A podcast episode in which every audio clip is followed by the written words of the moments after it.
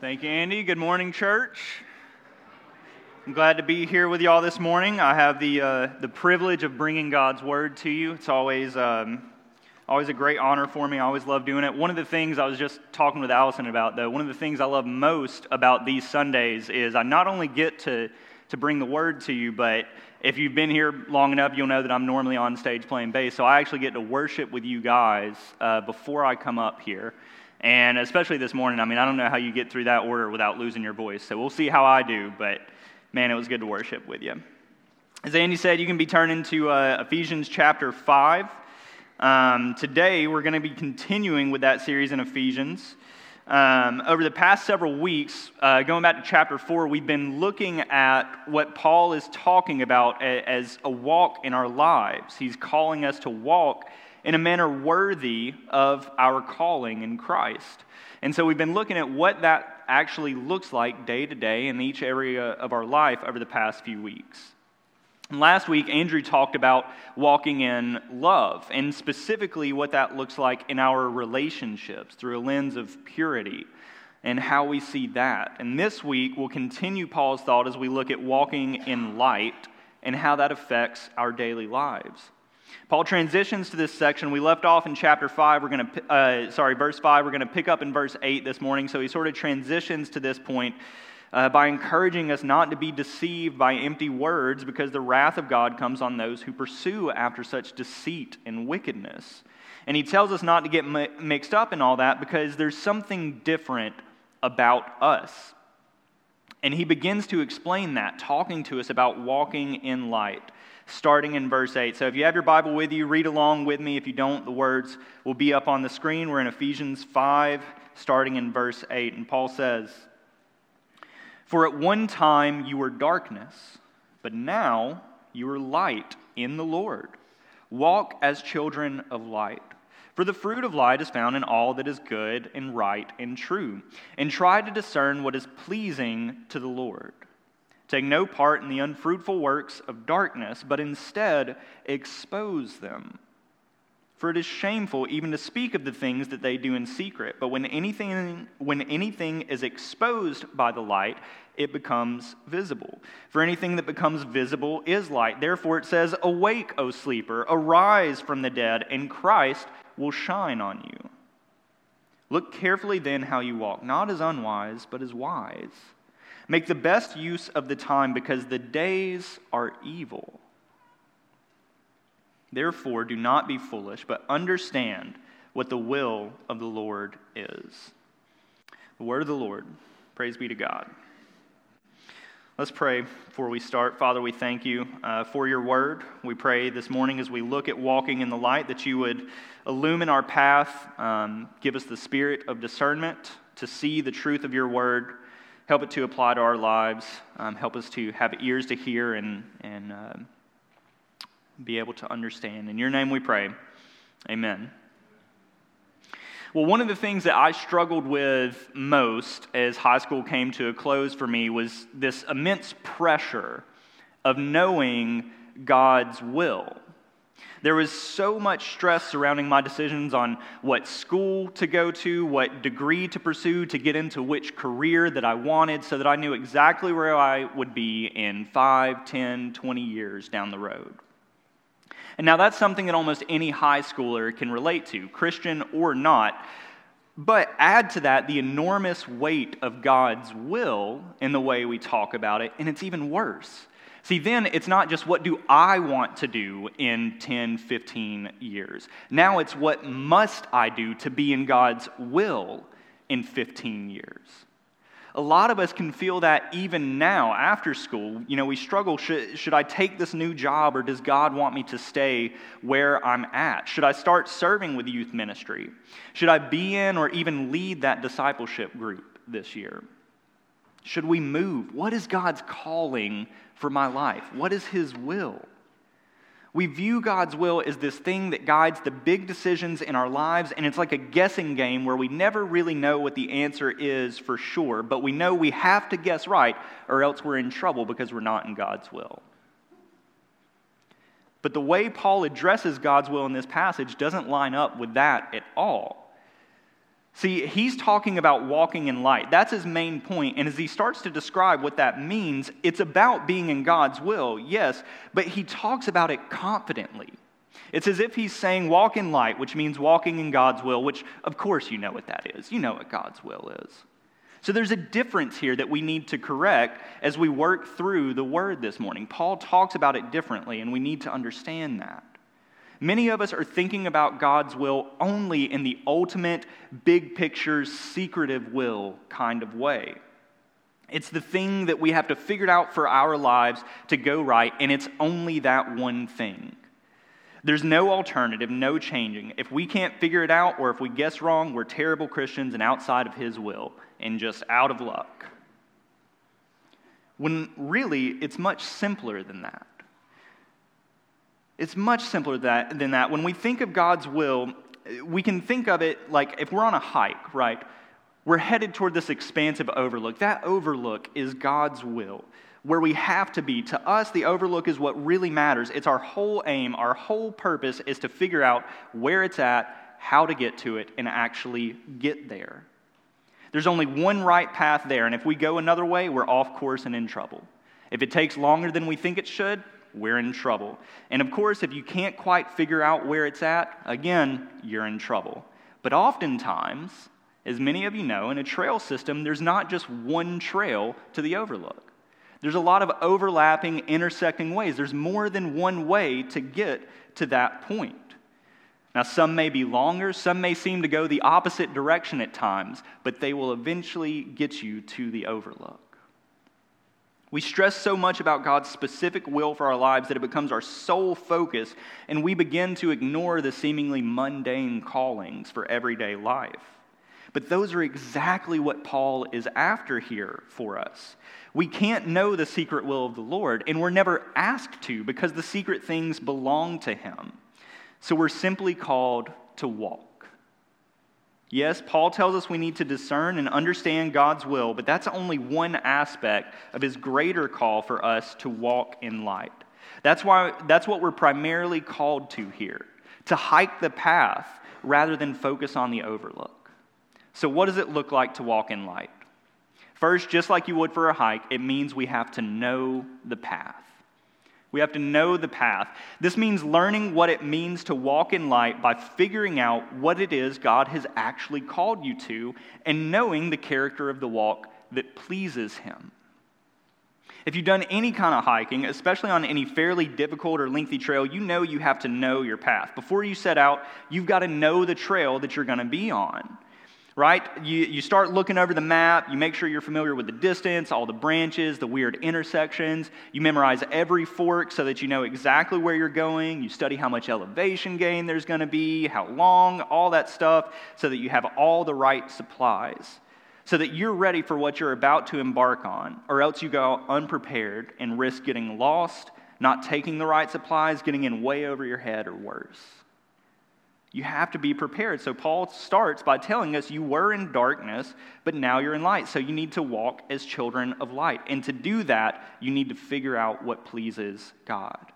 The first step is learning what characterizes this walk.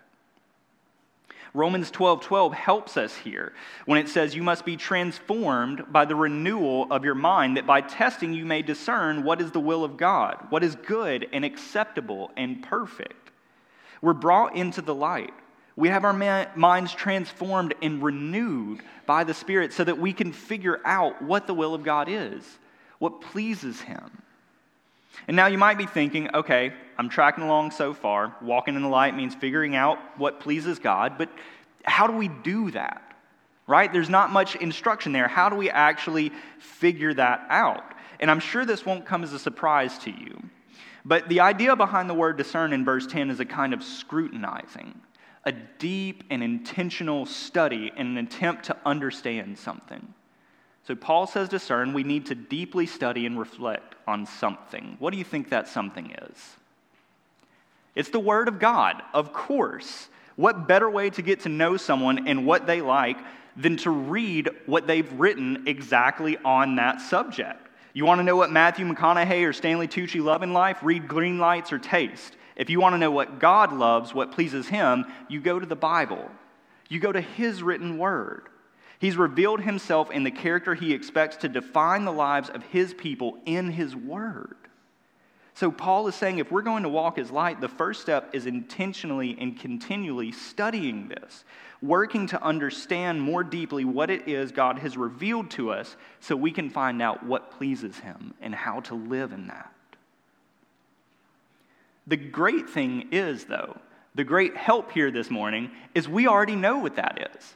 It's not a mystery for us. Paul doesn't just tell us to go figure it out and leave, it, leave us to it. In verse 10, he finishes the thought he started. He says, Walk in light, dot, dot, dot, which means learning what pleases God. And verse 9 is that dot, dot, dot. It sets the foundation for what pleases God. Look at it with me. He, he says, For the fruit of light is found in all that is good and right and true.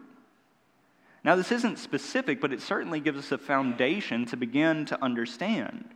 Our walk should be defined by whatever is good and right and true.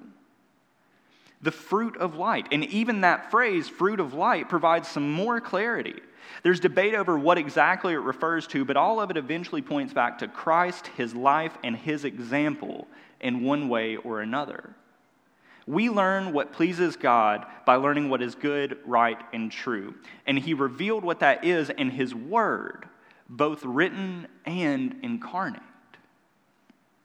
We have the law of God to show us exactly what God considers good. And we can look to the example of Christ, who perfectly fulfilled the law, to show us how it applies in everyday situations.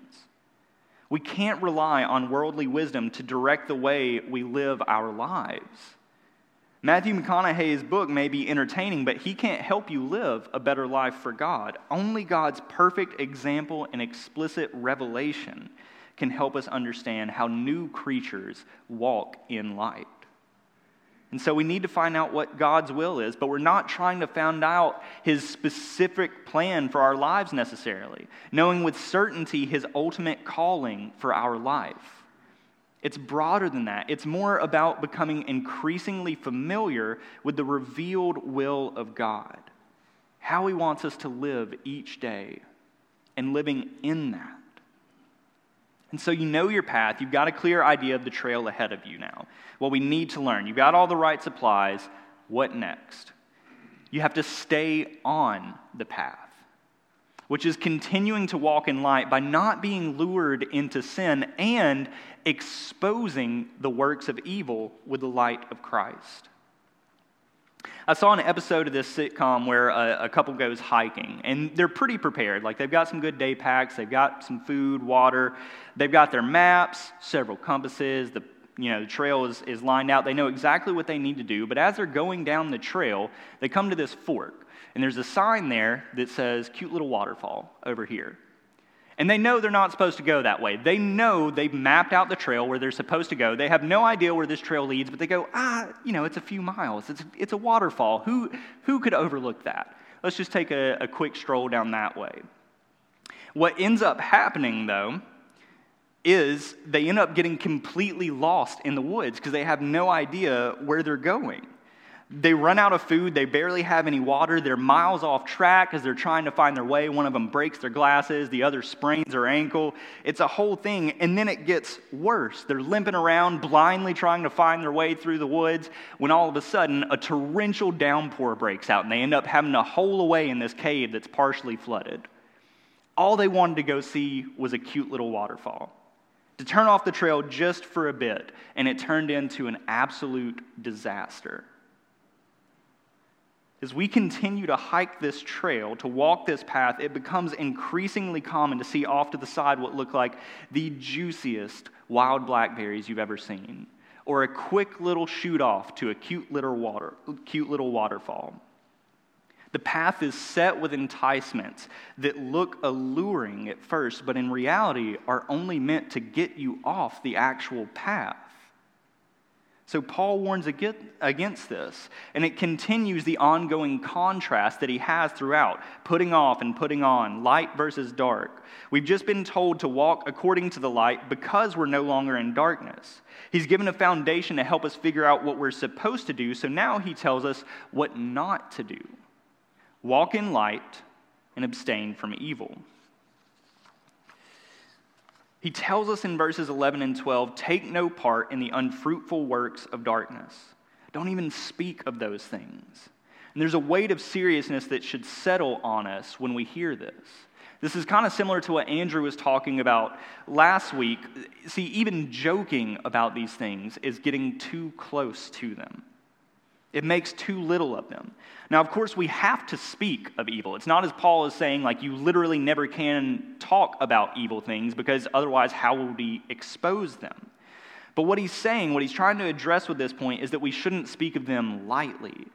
They shouldn't be the character of our whole talk. Paul is trying to make sure that we don't get distracted, that there's no way, intentional or unintentional, we could ever veer from the path that we're supposed to follow. You know your trail, but there's dense forest all around you, and Paul is telling us not to go in there. And that might seem like a no brainer right now as you're sitting in the seat this morning. Of course, don't get off the path, don't go in the forest. But when you're actually on it, when you're walking in daily life, you'll see something just a short way off the path that looks harmless and fun. Surely you can head a few feet in there just for a closer look. A little gossip here and there and never hurt anyone. When next thing you know, people you love are deeply wounded and relationships are ruined. We may think a short skip into the forest is no big deal, but it's so dense, even that could cause you to lose the path entirely. In other places like Romans 13, Paul picks up this idea saying, The night is far gone, the day is at hand, so then let us cast off the works of darkness and put on the armor of light.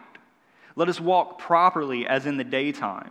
We've been taken out of darkness into light, so cast off the works of darkness. Protect yourself with the armor of light. Especially relevant as we come upon the armor of God passages that we'll look at in a few weeks. He's saying, stick to the light, follow the path, because no matter how well you think you can navigate off of it, no matter how well you think you can work your way through the forest, there's always a danger of getting lost in it.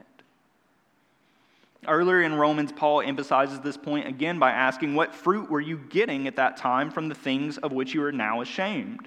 For the end of those things is death. There's a contrast here that Paul is making between the fruit of light and the unfruitfulness of the works of darkness. The light brings something worth having, but following the things that do not please God only lead to death. So he's saying, don't even play with getting close to them.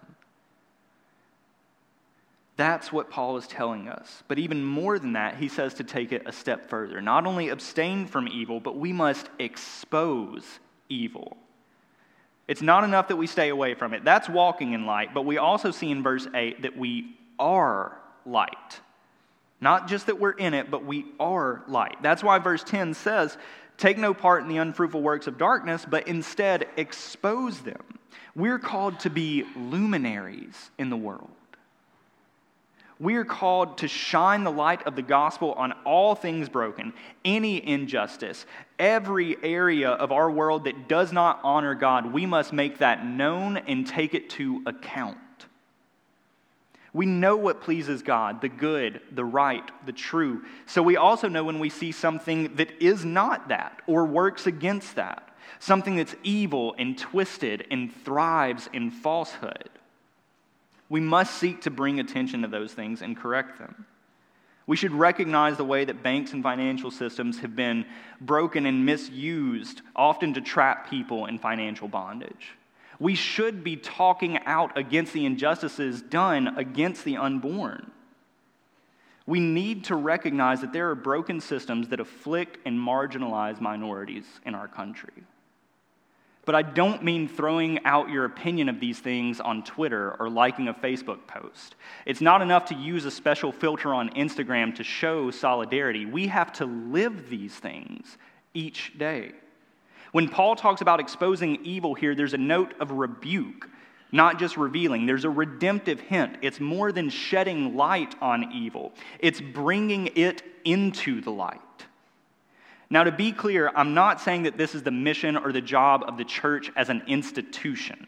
The church as an institution is responsible for making disciples. But as disciples, We, as the body of the church, we're called to expose those things and take action to correct them, to redeem them, to bring them into the light. And some of you may have the influence and ability to work that kind of change in larger areas on a bigger scale, like government and the courts, but most of us don't. We can still do this, though. The rest of us can still work toward this in smaller ways in daily life. You could be a teacher who could speak out against administration when you notice that minority students are being punished more harshly for breaking the same rules as others. Or you might do as, as many in our church already have and take up children in the foster care system who've had any number of injustices done against them. Maybe you're a landlord and you can refrain from going along with the astronomical rent market right now to offer affordable housing to families who can't afford anything else. To be sure, exposing and working toward the redemption and injustice and darkness in this world comes with risks. It comes with financial risks, it comes with social risks, it may make it harder for you to move up in your job. But that's par for the course in Christianity. The Bible is clear that the Christian life is one of risks, costs, and persecution. This is to be expected as a people who are reflecting the light of the very one who is crucified for doing this very thing. We reflect Christ's light to expose the dark works of this world, to reveal the better path despite the risks, in hope of awakening the unbeliever from their darkened, hardened hearts by the light of Christ. You have to ask yourself are you willing to take the risks to bring darkness into light?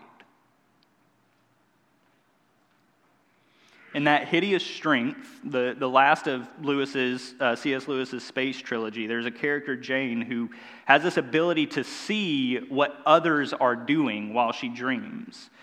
And on the brink of this great conflict between good and evil in the book, the good side realizes how much of an advantage this could be. So they come to her and they say, Look, you've got to come help us out. And she, she goes, You know, I, I don't really know anything about either side. I don't have enough information. I'd really rather just be neutral. She's holding off on a decision until she has more information, until she gets to know them. She wants all the facts. But one of them says to her, Jane, don't you see that you can't be neutral? If you don't give yourself to us, the enemy will use you. We know what pleases God, what is good and right and true. We know we are called as luminaries to expose the wickedness in order to bring it under the rule of Christ, to show the world what is right and true. And if we're not working toward this, we're not just neutral. We're not just not holding up our end, we're helping the enemy and his works prosper.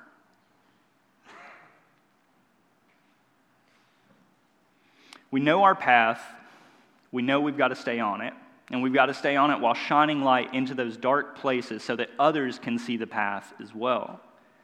And so, where does Paul's hike finally lead us this morning? We have to watch the path. We've got to watch our path, which is constantly examining our walk to make sure every decision is guided by what pleases God and makes the most of the time and opportunities He gives us. We have to pay careful attention to our path, making sure that we're still on the right one, constantly on the lookout for obstacles. Now, this is a characteristic of walking in light, as well as kind of a general summary of how we continue walking in light by looking at it carefully and making the best use of our time. Now, think about a, a, few years ago, Allison and I took our first big trip together. Um, just before a pandemic hit, we went out to Colorado, and it was a great trip. There was some awesome food, some sweet time together in a new city as we were kind of exploring it, and of course, the best thing, some incredible hiking out there. We were both so pumped to get on some serious mountain trails, right? And our first big hike, uh, hike was going out to Boulder to hike up the Flatirons. And it was a hard climb, but it felt great. The weather was perfect. It wasn't, you know, muggy and hot like it is out here. It was a nice, cool, crisp morning where you warm up as you're hiking and you just feel great. We got to the top of it. We felt like we had conquered the world. We were so confident. So we said, hey, why don't we take a little trail run down? You know, let's not just hike down. Let's take this seriously. Let's do a little run. And we start killing it, right? I mean, we're, we're just doing great. You know, Allison doesn't know this. We started racing. I won. Um, it was a great time, right? Just building that confidence. We felt like locals. We were killing this trail so well. We were so confident that we quit paying attention and, you know, we're just having some fun. And of course, as we did that, Allison ended up slipping and hurting her ankle on a rock. Now, she was able to make it down, and we still went on our hike in the Rockies the next day, but it made everything tougher for her. Every, every bit of beauty was twinged with a little bit of pain. Instead of being able to just take everything in, you know, you're not able to hike the 10 miles you want to, you got to kind of limp through the five miles, right? And as you're doing that, every bit of beauty is twinged with a little bit of pain. You have to watch where she's walking. She had to be very ginger the whole time. It took away from it a little bit. See, as you're hiking the trail, you always need to be conscious of where you're stepping, which turns you choose to take where the roots and rocks are, because they could trip you up and make it more difficult on you. You have to look carefully. That's why uh, Paul says in verse 15 Look carefully then how you walk, not as unwise, but as wise. The word here for look means a strict focus and attention to detail. So Paul is essentially saying to us, Look, really look. Pay attention to what you're doing. Pay attention to the choices that you're making every day. It's a constant examining of our walk, intentional decisions to make sure we're still on the path because it's so easy to get tripped up or turned around. There's a connection here to verse 8. Paul says, You were in darkness, now you're light. You've been given a new nature filled with the Spirit that helps us discern the will of God and live it out. So, with this new understanding, walk in wisdom. You've got the understanding. Walk in wisdom. Be intentional about the decisions you make, the way you talk to people, the way you treat others. And Paul is particularly emphasizing this in verse 16, saying we should uh, walk as wise, making the best use of the time because the days are evil. He explains that walking wisely means we're not only examining our walk generally in the bigger picture, but going so far as to consider how we're using the small, mundane moments of everyday life. Making the best use of our time means using your time to the fullest for the glory of God rather than self. Think about your typical day or your week. What takes up most of your time? Is your time with the Lord and living out what pleases Him the exception to the norm? Or are you making conscious decisions to, for example, share the gospel when you'd really rather just be left alone? To stop in the middle of a busy day and listen to someone's hardship, even if it's emotionally exhausting. Thinking about it another way, what does your time after Sunday and during the week look like with the body of Christ? Are you investing in community and edifying one another? Because the word here for time also can mean opportunity. The, the NET actually translates this as taking advantage of every opportunity. When you're presented with the opportunity to help with children's church, to volunteer with youth, to strengthen community through community groups, are you making the most of those opportunities? God wants us to always choose to follow light in every circumstance. In every decision, large or small, our choice should be the one that pleases God. In every circumstance. The days are evil. They're ruled by Satan, who has a grip on the present time. And one commentator said that we as Christians are called to buy back that time. We're called to buy back that time by doing what pleases God, which is accomplished through the practical decisions of everyday life. It's the small, mundane, seemingly incons- uh, insignificant decisions in life that God is after. He wants to rule your every thought, to be king of your every moment, not just your Sundays at 10 a.m. Paul started this morning by telling us to discern or find out what pleases God. But he ends here this morning by saying, Therefore, do not be foolish, but understand what the will of the Lord is. Do you notice that change there? It's almost as if he's saying you need to figure out the will of God, which you know is doing everything that's good, right, and true, living after the example of Christ. And so, since you know what that will is, live wisely by walking in it. Our old way of living is no longer an option because we're no longer in the dark. We've been given the ability to see, we've been told what pleases God. We know better now. We cannot live the Christian life haphazardly or thoughtlessly. We must examine our choices, even the smallest ones. We need to look at the opportunities we're taking advantage of and ask are they opportunities for self or are they opportunities for the kingdom? Now, I don't want us to hear all of this and start to feel the weight of, of works or performance bearing down on us. So, at the end of our time, I want us to look at all this talk of walking in light from a larger perspective as an encouragement. See, we're called to walk in light, but it's because we're children of the light. Paul is not telling you, listen, you need to clean up your act. You need to get better to make God happy so that you can walk in the light. That's got his message all turned around.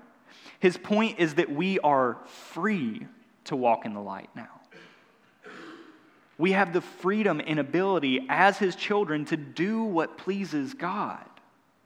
We are in the light. And remember how Paul told us that at the beginning. He said, At one time you were in darkness, but now you are light in the Lord. Think about the other places that Paul uses this idea, even in Ephesians. Uh, chapter 1, verse 13, he says, In him, the Lord, you also, when you heard the word of truth, the gospel of your salvation, and believed in him, were sealed with the promised Holy Spirit. 218 for through him the lord we both have access in one spirit to the father 222 in him you also being built together you also are being built together into a dwelling place for god by the spirit in our union with Christ, we're given the Spirit who dwells in us. And this is the truth that Paul is basing all of his commands on. He's not telling us to walk in light to get here. He's saying, You're already here. You have this. You have the Spirit. You have access to the Father. So, with that, walk in light. By His strength and power, live out the life God has called you to. Through His ability, go and do what pleases God. We can't know the secret will of God. That's where we started this morning. You'll never fully know exactly what the Lord has in store for your life. And think about it. Even if you did, what makes you think you would do any better at pursuing it? We know His revealed will. We know His will for how we should live every day in our actions, and we violate that constantly. So, what would knowing that secret plan do for us? It seems like we're destined for a life of constantly disappointing God in our daily walk. But there's good news for us.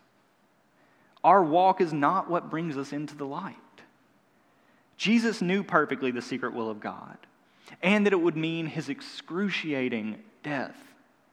Yet he willingly submitted to it. He perfectly lived out all of God's will in our place. He walked in light perfectly in every decision, every thought, every moment.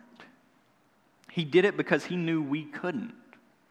And he did it so that he could bring us into the same light by his work and give us the freedom of walking that path with him. So we don't need to know God's exact will. We don't need to feel the pressure of knowing his ultimate calling on our life. He will lead us there in time. What we need to know is how he calls us to live now, in the meantime, in the small moment. He's revealed our path for each day. He's given us the Spirit who gives us strength to walk it. And because of Christ, we can be sure that even when we stray from it, when we get careless and trip over the roots, when we have no idea where we're headed, Jesus is there. And He's helping us all the way. Let's pray.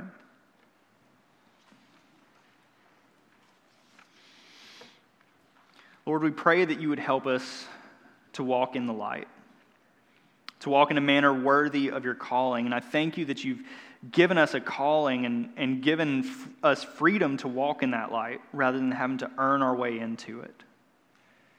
God, as we go out today, I, I pray that this week and this month that you would help us to find a renewed passion to discern your will by the illumination of the Spirit and the difficult decisions of life and to live that out, both in the big things and the small ways, the mundane things, the little things pray you would give us strength and boldness to shine the light of Christ into the dark corners of our world, and that you would use us to help make Christ known through this.